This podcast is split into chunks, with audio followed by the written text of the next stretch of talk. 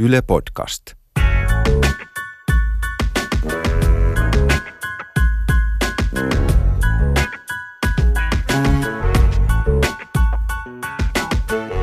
Alussa Miika Särmäkari loi taivaan ja maan. Ja sen jälkeen hän on oikeastaan levännyt. Hit me baby one more time. Näin sano. Tiedätkö kuka? Tiedän. No sano. No tyyli Max Martin ja Britney Spears. Härsyttävä nörtti. Pystytkö tietää kaiken? Nolo jätkä. Mukavas. Mennään Max Martiniin hei vähän myöhemmin tarkemmin. Puhutaan ruotsalaisen popmusiikin gamein muuttaneesta hittikoneistosta ja siitä, että esimerkiksi tämä Hit Me Baby One More Time oli lause, joka ei suoranaisesti tarkoittanut juuri sitä, mitä sen piti tarkoittaa. Ruotsalaiset biisinkirjoittajat ajattelivat, että soita minulle vielä kerran, mutta kun amerikkalaiset kuuli, niin mikä hit me? Että sen olisi pitänyt olla joku hit me up tai joku vastaava, mutta ei niin kuin, että lyö minua vielä kerran. Se oli niin outo, mutta tämä pohjautui pelkästään siihen, että svedut halusi tehdä tämän niin, että ne metronomin tarkasti tavutti juuri sopivasti ääntyvät tavut per lauseen kesto, jotta he saavat just semmoista sopivan softia ja pehmeätä popmusaa, joka soljuu oikein. Wow, tällaista on popmusiikki nykyään. Niin eli ei ole kyse siitä, mitä sanotaan, vaan miltä se kuulostaa, kun jotain sanotaan, että sopiiko se nyt tähän meidän feng shuihin? Jos olisin suomiräppäri Solonen, niin sanoisin, että ei se mitä sä sanot, vaan miten sä sen sanot. Mutta kyllä juu. Iso paha susi siellä pöydän toisella puolella on kyllä ihan oikeassa. Tänään puhutaan nimittäin hiteistä ja puhutaan pop-hiteistä. Ehkä niin kuin katsantokannasta riippuen hiteistä pahimmat tai parhaimmat, miten päin vaan paistettuna. Mutta jos mä saan Särre viedä meidät hetkeksi Tyynelle merelle ja Polyneesian saaristoryhmään, jonne ensimmäiset asukkaat saapuivat luo ties millä kaarnalaivaviritelmillä. Kun jostain Aasian perukoilta lähdettiin sihtaamaan keskelle mertaa, että osutaan jonnekin mikroskooppisen pienelle saarelle, niin aika moni vene sanoi buli buli siinä välissä ja löysi itsensä kenties joltain riutalta osana ekosysteemiä aika nopeasti. Se, mitä mä tässä yritän nyt sanoa, on se, että jotta joku juttu voi olla buli, niin ensin jonkun pitää upota buli buli. No okei, toi on yksi tapa sanoa se. Mutta mä en teistä freestyle-räppäreistä oikein ota aina selkoa, niin vaikea seurata. Mun aivot ei toimi ihan tuolla kellotaajuudella. Mutta mä yritän vaan tässä sanoa sitä, että uudisraivaajan tie on aika veemäinen. Ja se pätee asiaa kuin asiaan, että jos sä oot ensimmäisiä, jotka kokeilee jotain uutta juttua ja muuta, niin hyvin todennäköistä on se, että kaadut naamallesi näyttävästi. Et mä oon aina ollut sitä mieltä, että pioneereja ei arvosteta tarpeeksi popmusiikissa. Se, joka yrittää ensimmäisenä jotain aivan hullua uutta hommaa, ei todennäköisesti onnistu siinä. Mutta ehkä sitten se ensimmäisen onnistujen jälkeen tuleva seuraava saattaakin olla aika paljon enemmän niin kuin lankulla. Ja onko niin loppujen lopuksi ollut edes ihan samat jauhot pussissa näillä kokelailla? Et mistä se nyt ylipäätään johtuu sitten aina, että toinen onnistuu ja toinen ei? Viittaako se jauhoilla siihen kuulan työtä ja kaksikkoa, joka kävi silloin autolla Euroopassa? Mä en tiedä yhtään, mistä sä puhutaan. Okay. No, eräänlaisia pioneereja hekin. Mutta hei, Jukka Immonen, hänhän on nero. Ja ennen kaikkea, mitä tulee suomalaiseen nykypopmusiikkiin, niin Jukka Immonen, heitäs meille joku pieni oppimäärä Jukka Immosta. No niin, anna biitti. Vaan siis Jukka Immonenhan on tuttu niin kuin räppäreille. Sitä hän on tekemässä muun muassa Avaimen punainen tiililevyä ja sen jälkeen niin kuin ihan kärkipop-nimi sekä ollut mukana tekemässä musiikkia ja meidän ihan niin kuin huippuelokuvia. Ja ollut oikeastaan kotimaisen musiikkikentän yksi kantavia tuottajahahmoja jo pitkän aikaa. Hän, jos joku tietää, mistä hyvä pop-kappale tai pop-hitti syntyy, ja mistäs muualta se olisi peräisin kuin aluskasvillisuudesta. Hän on niin kuin alakulttuurista lähtenyt eka ja on siellä niin kuin, ei niin, niin kuin kivoja tarinoita. Sitten ne, ketä on tavallaan aina sit vähän niin kuin beesattu ja referoitu ja kaikkea muuta, niin se voi olla sitten ikävä tosiaan. Mutta sitten, että jotenkin niin kuin kaikista ei taas sitten myöskään ole niin kuin ison pop-hitin kantajaksi. Niin kuin taas sitten, että sekin on musta sellainen toinen juttu, että nyt kun me ollaan niin kuin jotenkin nykyään aika paljon ollaan siinä niin kuin silleen, että se tekijyys ja kaikki nostetaan ja kaikkea. Se on ihan siis hieno juttu ja kaikkea, mutta että niin kuin, että mulla ainakin oli sellainen niin kuin olo tässä, niin kuin jos miettii viimeisten vuosien aikana, niin on ollut sellainen, että se tekijyyttä niin kuin kertakaikkisen alle viivataan siinä. Ja se on tietenkin ihan helvetin tärkeää, en mä sitä sano.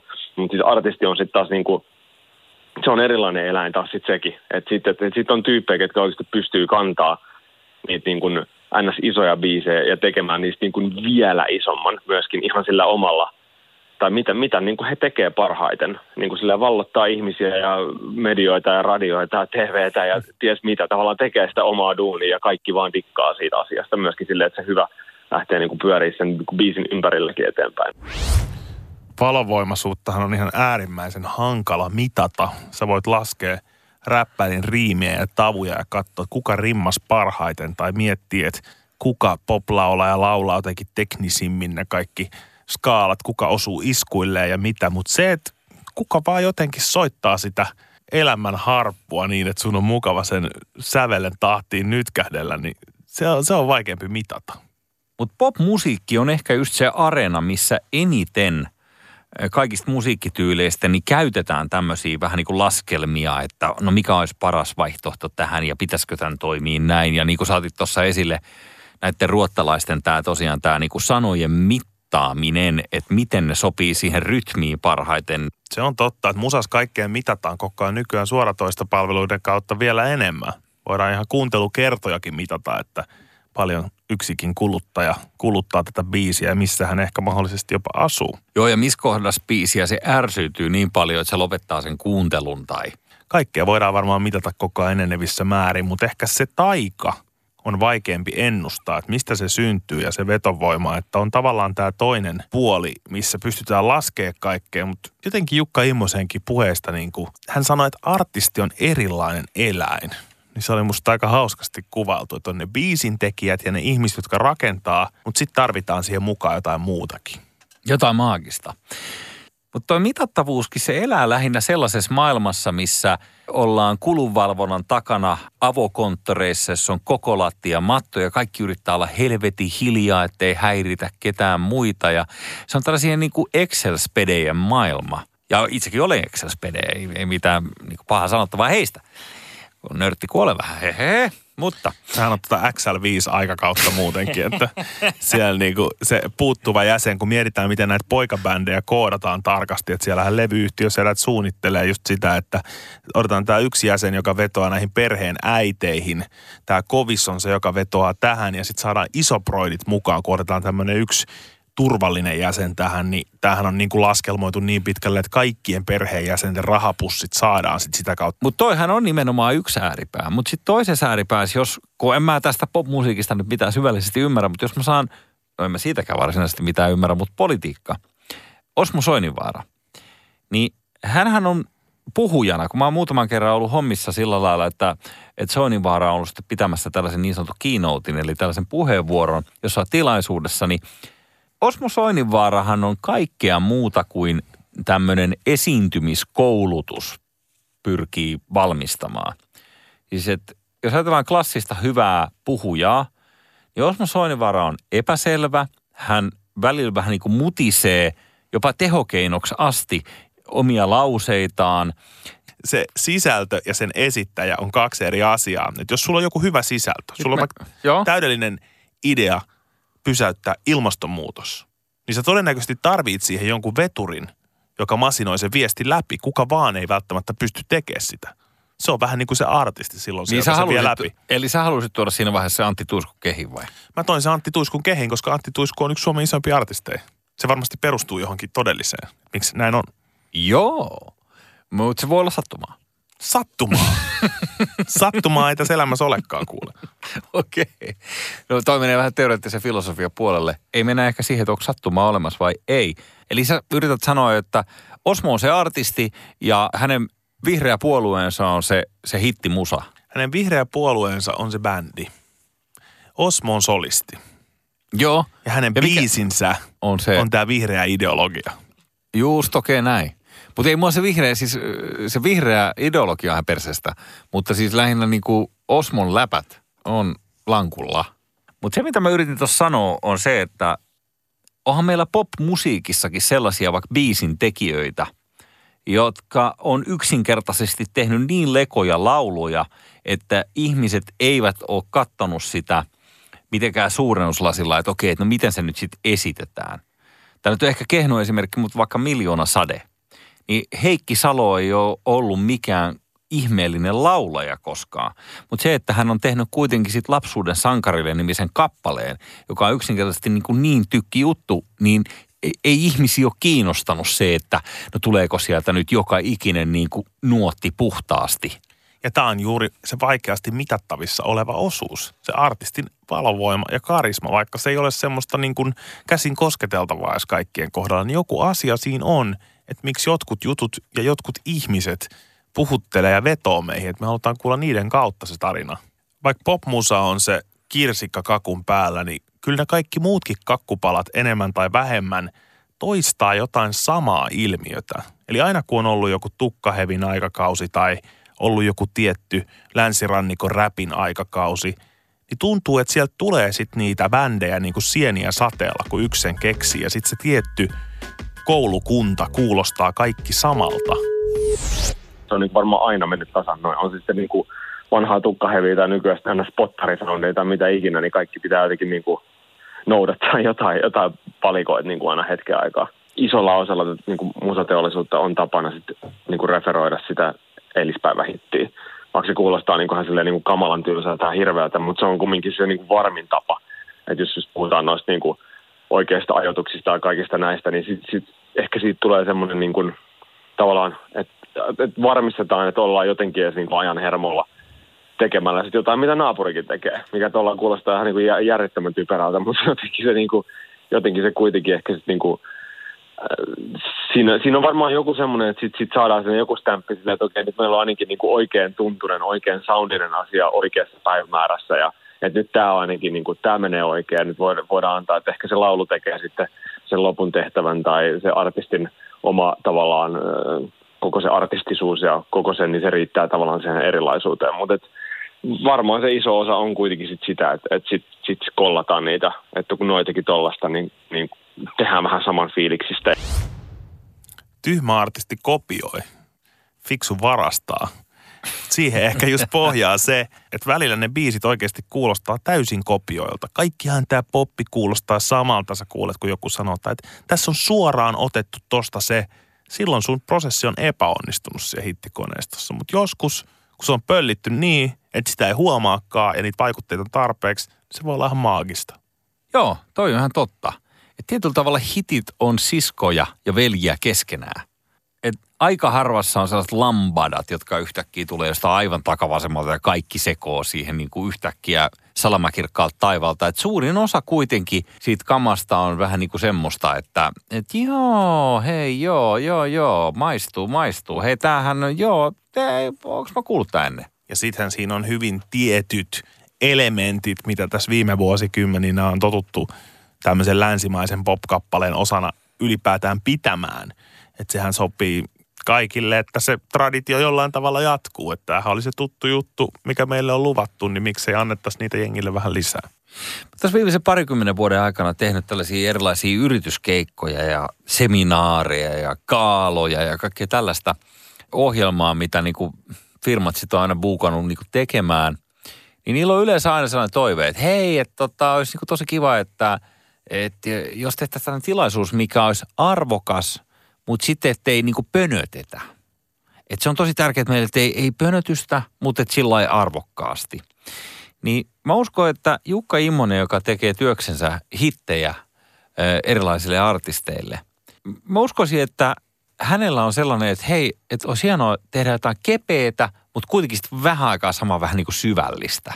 Se ei ole mikään helppo temppu. Itsekin tietää biisinkirjoitussessioista sen, että silloin kun se menee liikaa siihen, että katsoo ympärille ja kaikki huoneessa on vaan kurtistanut kulmakarvoja ja pohtinut ja rutistanut sitä kynää sinne paperille ja tehnyt lisää ja lisää työtä. Ja kuka ei oikein jaksa enää nousta seisomaan tai hyppimään huoneessa tai olla mitenkään innoissaan, niin ehkä siinä on kadotettu jotain siinä matkalla ja menty muutama askel liian syvälle.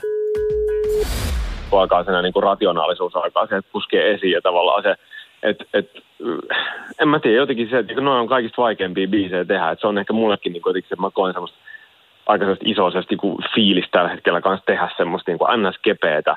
Mutta sitten niissä olisi sellainen vahva sisällä joku yksi semmoinen, tiedätkö, iso sykkivä sydän siellä, mutta sitten se tuntuisi ihan semmoiselta, tiedätkö, tavallaan, että siinä on kevyt pop-tunnan, mutta kuitenkin se oikea asia se, niin miten sen tehdään mahdollisimman simppelisti ilman, että se on niin kuin silleen, niin kuin, että se alkaa niin kuin liikaa punottaa korviin, mutta kuitenkin niin kuin, mutta tuossa pitäisi kuitenkin olla se, että se ei ole semmoista niin kuin järjellä tehtyä. Ja sitten niinku, mutta siis mä oon yhtä kysymysmerkkinä edelleenkin näistä, koska taistelen näitä juttujen kanssa koko ajan itsekin siitä, että milloin se on tavallaan, että silleen, että sä voit oikeasti vaan päästää sen, niinku, että kokeillaan, katsotaan mitä käy, että voikohan tälleen tehdä. Tai siis, että uskaltaisi olla vaan tarpeeksi rohkeana. Tuli tässä jotakin mieleen, kun kuuntelin tuota Jukan puhetta, niin on kerran kuule haastatellut tätä Gordon Matthew Sumneria, eli tälleen niinku helpommin ilmastuna Stingiä. Niin sitten mä kysyin Stingiltä jotain, kun sehän on niinku aika ajatteleva olento. Niin nuorena miehenä sitten typeryksissä niin kysyin Stingiltä jotain, niinku, että hei, että mites tämä, oliko nyt Britneyin tai jonkun sen aikaisen kappaleen, että mitä mieltä sä oot niinku tällaisesta? Niin sitten Sting oli vähän aikaa hiljaa, sanoi, että sä pyydät nyt mua kritisoimaan popmusiikkia, mitä mä en todellakaan aio tehdä. Ja sitten se jatkoi johonkin ihan muuhun juttuun, joka oli aika hyvä näpäytys, koska hän huomasi selvästi, että nuorella idealistilla alkoi jotenkin lyömään, tiedätkö, niin kuin tuolta silmätaulujen takaa jotain sellaista, niin kuin, että no hei, sano nyt säkin, että tämä on niin kuin ihan hölmöä kamaa. Ja se ei lähtenyt yhtään siihen pässiin narussa ihan oikein. Se on just se, että kun se hölmöys pitää kuitenkin olla mukana ja se sydän, mistä Jukka Immonenkin puhuu, niin se on usein vähän semmoista epärationaalista, että millä alueella siinä liikutaan. Räppäri Rudolfin kanssa puhuttiin, hän laittoi biisissä tämmöisen lainin kuin Juustonen kuin Mikko Kuustonen, joka on niin kuin kaikessa yksinkertaisuudessaan just sitä hölmöä, eikö niin?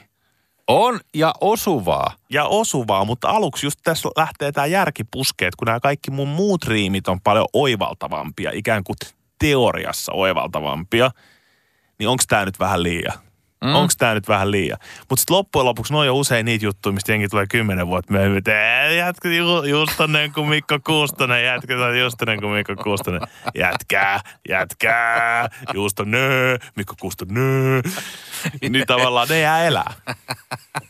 Ja niitä tarvitaan.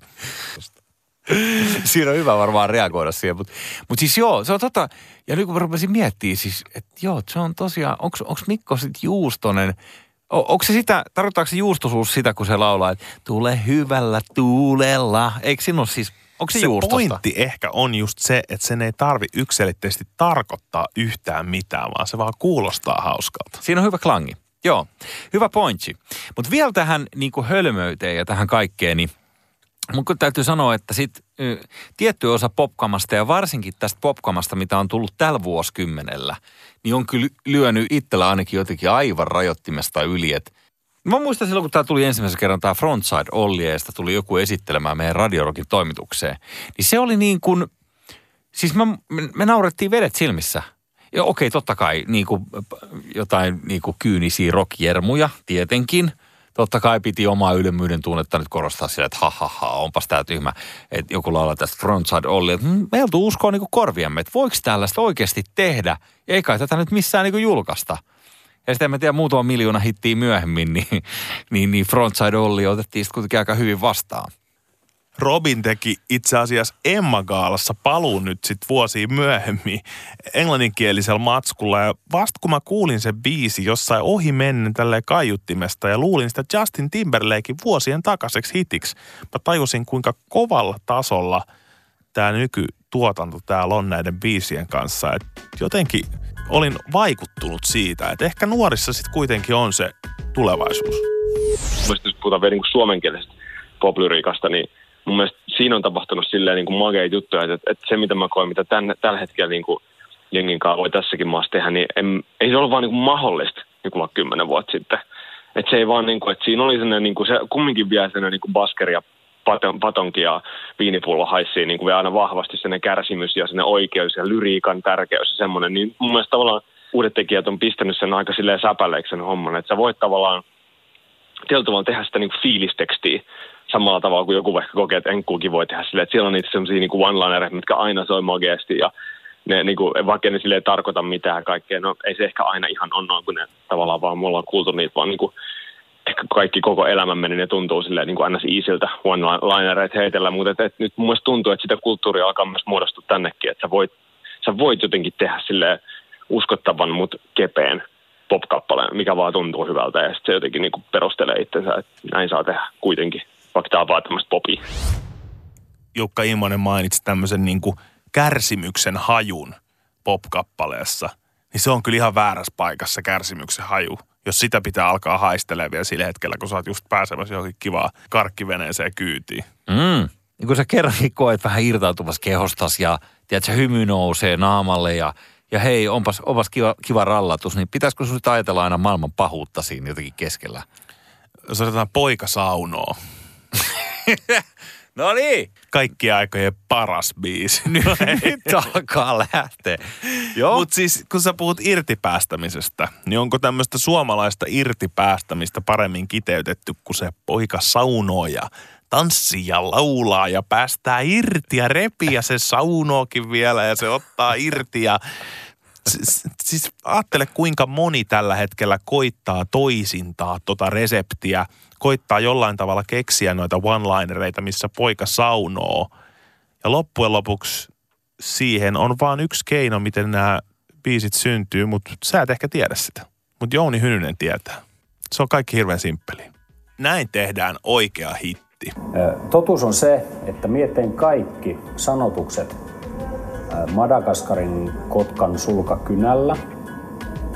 Ja silloin kun me teen ne sanotukset, kirjoitan niitä näin hartaasti, niin mun yllä on suippuhuulisarvikuonon nahasta tehty viitto.